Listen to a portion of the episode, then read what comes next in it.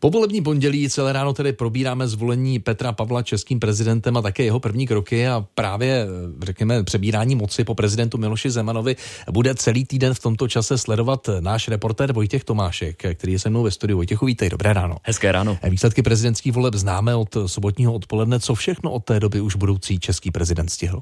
Petr Pavel krátce slavil se svým týmem, pak odjel do svého domu v obci Černouček a také poskytuje jeden rozhovor za druhým. V neděli jsme ho přivítali ve vysílání i my, a to ve speciálu 20 minut radiožurnálu. Ráno jsem se probudil a skutečně moje první otázka na, na ženu byla, jestli se nám to všechno jenom nezdálo řekl Pavel v neděli odpoledne.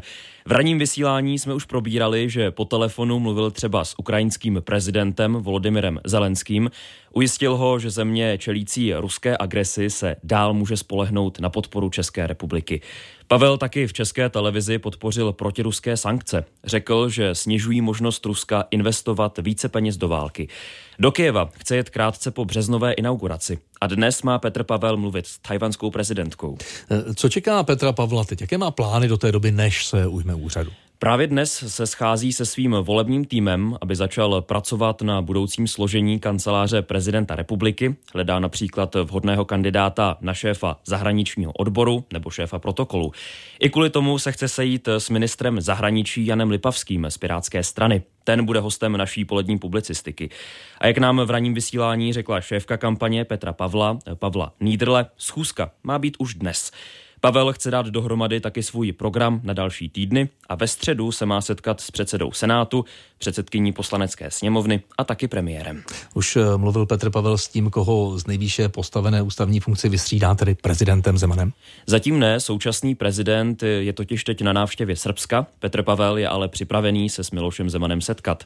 Byl by rád, aby to bylo co nejdřív. Ehm, sám Zeman v rozhovoru pro Frekvenci 1 řekl, že ho rád uvidí.